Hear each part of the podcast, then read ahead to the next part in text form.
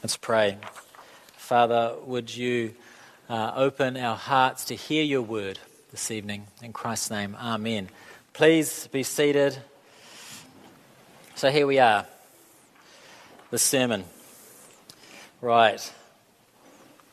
Uh, so we're in the Gospel of John, obviously, and we're nearing the end. And just to uh, give you some context, if you've been away, we're at the point in the story where Jesus is on trial but he hasn't officially been condemned to death at this point. That happens at the end of our passage. As a reminder, uh, today's text is the second half of Christ's dialogue with Pilate. Okay, so Christ has this dialogue with Pilate that's like this long, and last week's sermon was the first half, so we're tackling the second half. Do you know Pilate? You've heard of Pilate, uh, very famous for, for the wrong reasons, poor guy. Uh, you do feel a little bit sorry for him that we kind of, you know, every week, like two billion Christians say his name as sort of like this infamous, this bad guy. And you know, you feel a little bit sorry for him. But anyway, he was quite a conflicted character, as you can see in the dialogue. Uh, he clearly had suspicions about who Jesus might be and, and really thought Jesus was a sort of an interesting and pretty good guy, but he never followed through on those convictions. So let's, let's dig in here. I'll tell you what I'm going to do over these next 20 minutes. Uh, we're going to first, we're just going to go through the story. We're just going to go through the dialogue and dig it into a little bit. And then we're going to go back over it again, this time looking through the lens of irony. Because irony is one of John's great tools for speaking to us in this passage. You'll, you'll, get it when we get there. So, but first, just the basic story. Let's just, let's just remind ourselves of the basic story. From last week, you remember, Pilate had been interviewed, um, or he was interviewing Jesus, and he, and he says to himself, he says that loud, he's clearly not guilty of anything. This guy's done no wrong. And he brings Jesus before the crowds, and he says to the crowds, he goes, It's your custom, we can release one person, and and he's assuming they're going to want to release Jesus, the good guy. And they don't. They yell no. They say, We want Barabbas. And in the passage, Barabbas is called a robber. But in the, in the Greek, actually, the term actually is more like insurrectionist, or today we'd say terrorist. Barabbas was actually a terrorist. And so it gives you sort of an indication of the religious leaders' hate, hatred of Jesus. They would rather that um, this terrorist was released rather than Jesus. So that's where we got to last week, which brings us to chapter 19. And chapter 19 begins with horror, violence. Uh, Pilate has Jesus flogged and whipped, and it's a brutal business. And we could spend, you know, quite a bit of time on the brutality of it. Pastors, preachers like to do that. However, I mean, because there are like these three levels of uh, uh, whippings that the the Romans gave a person, depending on how bad they were, how bad they thought they were. And they got these, they got these quite sort of euphemistic names, and they have this whip called the flagellum, and and uh, they did, did horrific damage. But the passage itself is actually quite constrained as it talks about the violence, and so I feel like we should be constrained when describing it. Um, and I think it's constrained because the meaning of the passage is elsewhere. It's not in the violence. So, anyway, so Jesus was beaten and not just physically assaulted, he was mocked. Um, basically, what happens is, is he's handed over to these Roman soldiers who beat him, and they put this kind of, you know, crown on his head, which is made of Barbie thorns and stuff, and this gaudy robe, and pretend to worship him. I think the Roman soldiers, if they're like colonists, normal sort of colonists, they probably hated the indigenous Jews, and given the word from Pilate, were um, enjoying themselves with Jesus. So the big question is this why? Why would Pilate do this? Why would Pilate, who has just said and says a few more times, I find no guilt in this man, why would Pilate have him beaten so badly? The answer is verse 5. Jesus was paraded in front of the Jewish leaders, and he would have looked terrible. I mean, he would have been covered in blood and uh, dressed up in this mocking costume. And Pilate says, Behold the man. And what he's saying is, here's the guy that you think is such a danger. Look at him. It's nothing. I mean, Pilate was actually, I think, attempting to get Jesus released. He knew Jesus was guiltless. The religious leaders, though, really wanted Jesus to die. But the law said that only Pilate could kind of make that happen. And Pilate didn't want to do it. So he thought perhaps if I punish Jesus, if I ridicule him, if I mock him, if I beat him to an inch of his life, the priest might go, oh, yeah, he looks ridiculous. Let's just, you know, let's just forget the whole thing. He's, he's fine. So that's what he does. He parades them in front of the religious leaders in this mock royal gear, all bloodied and beaten. And I think he's he basically is trying to say, come on, like this whole thing is absurd. This is the guy you think is going to ruin your life and take over, and come on. Well, the strategy doesn't work. Anyway, it doesn't work. They yell, crucify him, crucify him. And th- there is a sense that they're screaming it, or like a two year old having a tantrum, crucify him. There's a frenzy about it. Pilate's very frustrated. He says, Well, you guys do it then, which they're not allowed to, of course. So the religious leaders try a new strategy. They say, But, but he's got to die. He has to die because he has said that he's the Son of God. And this actually throws Pilate off a little bit. He takes a pause, he takes a moment. Why? Because the Romans were really superstitious. And they, they believed in many gods, and they believed from time to time that, you know, uh, the gods would come down to earth and they'd mate with the locals and produce these kind of half divine, half human creatures. You know, like uh, in Greek mythology, it's like Hercules, I think, was one of these guys. And who's the guy with the heel? Achilles, Achilles, right? I think these are these guys, right? And so, so Pilate knows, Pilate knows Jesus is special and is quite impressed by him, but all of a sudden he thinks, oh, maybe, maybe there's something, maybe there's a whole other level to this guy. Maybe he's some sort of God man guy. So he goes back in there to Jesus and he says, uh, Where are you from? Like, where are you from? Jesus doesn't answer, which really annoys Pilate and prompts the outburst Don't you know who I am, Jesus? Don't you realize who you're dealing with? I could have you killed or I could have you released. Don't you know who you're dealing with? And there's a very interesting response that Jesus gives. He says in verse 11, You would have no authority over me unless it had been given to you from above. Therefore, he who delivered me over to you has the greatest sin. So, what is Jesus saying here? He says two things. It's two things. First, he says, You have the authority, Pilate, because God allowed it. Your authority in this situation is actually it's, it's part of God's plan. Second thing he says, because, because then there might be this idea of him thinking, well, you know, it's like uh, I'm not culpable because it's all God's plan, so it's, you know, it's not my problem. But Jesus adds the second thing, you're responsible for your part of the evil. I think that's what's going on there. Two things. He says, God is sovereign, you're responsible. Now, how those things kind of like, you know, work together, uh, the Bible affirms both of them, doesn't explain how they work together. But they're two huge themes in Scripture, and Jesus speaks these truths to Pilate. Now, I can't imagine everyone's spoken to Pilate like that before. Pilate's probably used to people begging at his feet and not telling him that it's all part of God's plan, and he's, but he's still responsible for it. So we're at verse 12, by the way, at this point. But despite Jesus, his um, candor with Pilate, Pilate still knows he hasn't really done anything wrong and he should be released. But the religious leaders, the Jewish religious elite in this community, have one more trick up their sleeve and they use it. They, they, play their, they play their ace, and here's the ace. They say, if you release this man, Jesus, you are not Caesar's friend. Everyone who makes himself a king opposes Caesar. That phrase, Caesar's friend, I think it's like amicus Caesaris or something. It's actually like, a, like a, um, an official title, and it's a title that you wanted. So, what's that all about, though? Think, when you're thinking this place, think, think North Korea, think Kim Jong un, right? If you're a leader under him, you're in a precarious situation. You put a foot wrong, you could be, uh, you could be in trouble. You could just be gone. That's what it was like in the Roman times. So, this threat to Pilate was if you don't handle this properly, you're going to look weak. And that weakness could come back on you. In fact, we could actually probably, we could actually let people know that you're weak, that you didn't handle this well. That's the threat.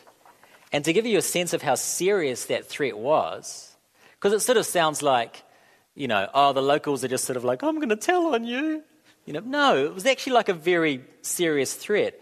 Uh, if, we, if we traveled in time a few years ahead from this event here, there was a thing with the Samaritans, and Pilate didn't handle it very well. And he handled it pretty badly. And the Samaritans complained to Tiberius, and it all gets a bit murky in the middle about what happens. But, but the end result is that Pilate was forced to commit suicide. So that's how Pilate dies a few years ahead of this. So it's not an empty threat to say, you need to handle this well. Back to the story. So here we've got Pilate. He's got um, he's had a fantastic conversation with Jesus in his mind. He thought Jesus was really interesting. He wondered if he was perhaps more than just a normal person. But nothing actually changed in Pilate's life. And when push came to shove, despite his convictions, despite what he thought, Pilate was still all about protecting Pilate. Pilate was about Pilate. So when the religious leaders threaten to go over his head, Pilate protects Pilate, and that's what happens. Pilate relinquishes. He brings Jesus out to the religious leaders and says, Behold your king, shall I crucify him? And the religious leaders' response is very telling in terms of the sincerity of their beliefs. They say this they say, We have no king but Caesar. And Jesus is delivered over to be crucified.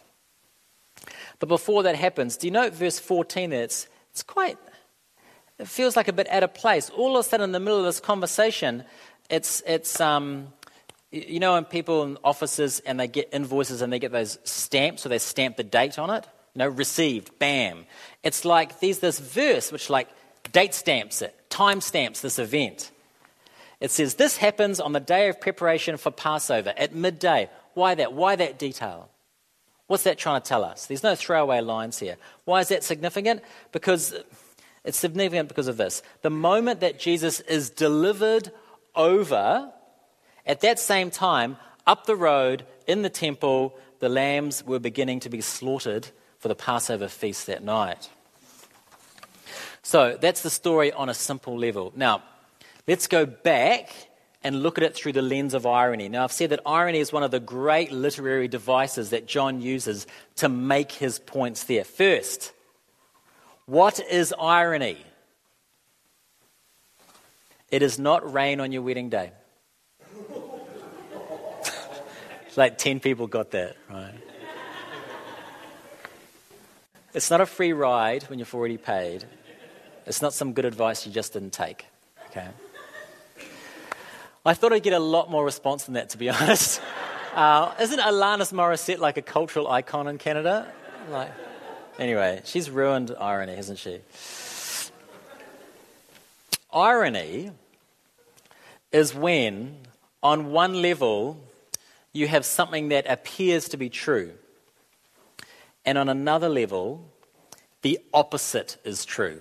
Okay? On one level, something appears to be true, but on another level, the opposite is true. So in John, all through John, there's often this great contrast between the appearance of something and the reality of something. Now, we saw a lot of this in Revelation, you remember. Okay, so let's go through the passage again and we'll look at a couple of the ironies. There's tons of them, we'll just look at a few. First one three times in the passage, Jesus is called king. What's the irony? The irony is this they believe they are mocking him. That's the appearance, they're mocking him. But what they're saying is true. So the irony is that these people who have no idea of the truth proclaim the truth, and the Bible speaks to us through them. It's wonderful, right? A related irony. Jesus is charged with the crime of blasphemy, which is only a crime if you are not God.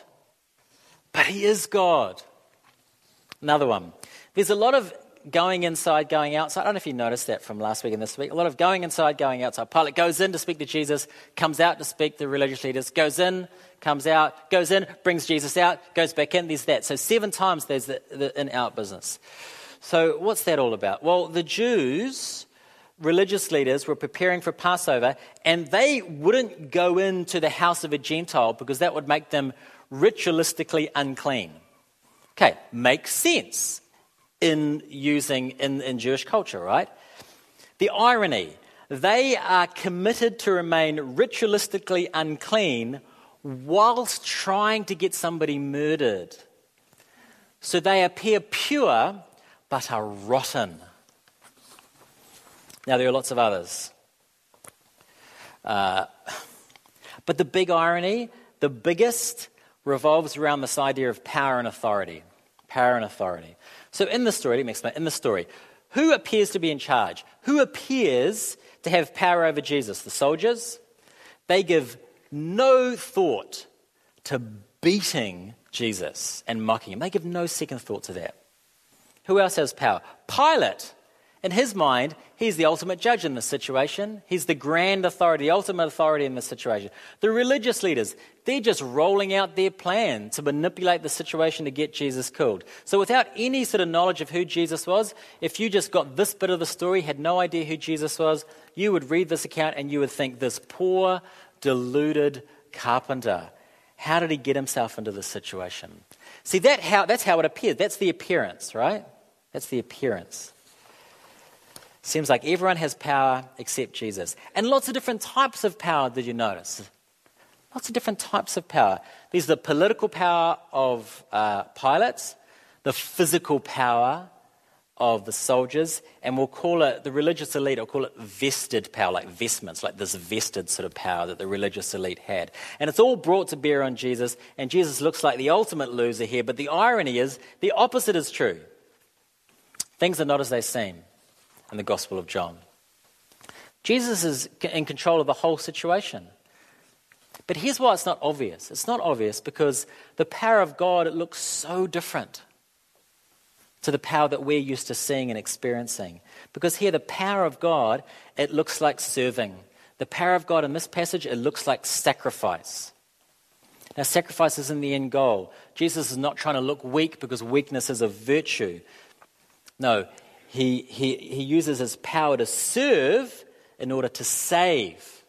So Christ let this whole thing happen because this is, was the way for him to get to the cross. To serve humanity in the ultimate way. Because cross is salvation for us. So, so and, and, and, and, and one of the great and deepest ironies of this whole thing, these soldiers and the religious leaders and, the, and Pilate by using their power so badly, by abusing power that they've been given, they were helping Jesus show us what power is for. It's for giving, it's for serving, it's for giving away. Real power is service. Jesus gave his life as a ransom for us. This whole thing, this is just like this beautiful picture of, of how the kingdom of God works, isn't it? and how we should operate, what our community should look like. Power that we are given, our power, should be used in service. Now, let's, let's just think about power for a moment more before we finish up here. Power historically has been used to make people do things, which might be fine if we had pure motives. Uh, in the early 90s, the president of Czechoslovakia, who was a very interesting man, uh, he was a like a philosopher, poety sort of guy who literally became president overnight. Um, Václav Havel. Anyway, so he won the award. He won this award, the special award for uh, his contribution to European civilization. So this is 91, 92, I think. And he had this, um, at the award ceremony, he, he had this remarkable speech, a very short speech called The Temptations of political power. And he starts off by asking the question why is it that when people long for political power, and why is it when they achieve it, they're so reluctant to give it up? Which is a great question, isn't it? To start off the speech. And he goes on to explain, he says, people that seek office uh, have several motivations. And he goes, one of them is usually to use power to serve the truth, to make your city or your country a better place. He goes, but the second motivation he says, is, is people want power as an end in itself to feed your heart. And he talks about this. It's remarkable. He, he talks about uh, we all have this inner longing for self affirmation. We all want to be affirmed. And he says, nothing does that better than political office. And he goes on to say at the end, he goes, being in power makes me permanently suspicious of myself. Uh, Havel, The Temptations of Political Power. It's a very short speech. I encourage you to read it. It's great. The big thing I got from this was this um, the subtlety at which power corrupts, corrupts our hearts. Uh, you'll get a lot more if you read it for yourself. And you might say, oh, that sounds terrible. Yeah, awful. Good thing that doesn't happen in the church. Uh, uh, you know, one of the ugliest forms of power is when political power and religious power become sort of welded together in a really unhealthy way. And when that happens, Christianity loses its heart and it loses its genius. Which is why passages like this are so important. Which is why I think they don't dwell on the violence of the act.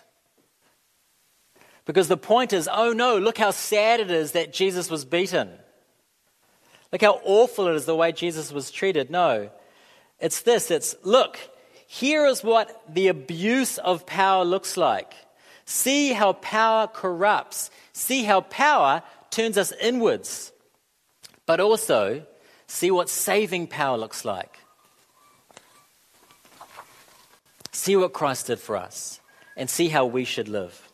So, this is the way of the kingdom. This is our way. Apart from Jesus, the rest of the figures who look so strong in this passage are tragic figures. They want to hang on to their power because it feeds them. They want to hang on to their career and they want to hang on to their money and they want to hang on to their place in society. And if you hold on to those things at all cost, you have to kill Jesus because he is a threat to you. Now, we don't kill Jesus physically today, but we do it by, by building an ideology that sidelines him. That says, yes, Jesus, I like Jesus, Jesus, the, um, the moral teacher. Jesus, the philosopher. Jesus, uh, the advocate for the poor. He is all of those things, but if he's, if he's just those things, if you don't make him the Lord of your life, you've got to get rid of him, really, or at least put him on the far margins of your life. If you can't have him at the center of your life, you really don't want him anywhere near you. Let me finish up here. So we have two ways before us the way of the power of the world, the way of power of the kingdom. And let me tell you, the kingdom way is so much better. The kingdom way is so much better. It can be painful, you can look weak, but it's ironically, it's where there is life. Now, at this point, I should bring up how we need more kids' church workers, or I should bring up how we need more greeters or something, but I won't do that because you need to work this stuff out in your own life. You need to work out what this looks like in your situation. The Bible says that we are to work out our salvation with fear and trembling. And what does that mean? It means knowing that you are saved, how are you going to live? That's the application for the passage. Go do it. Amen.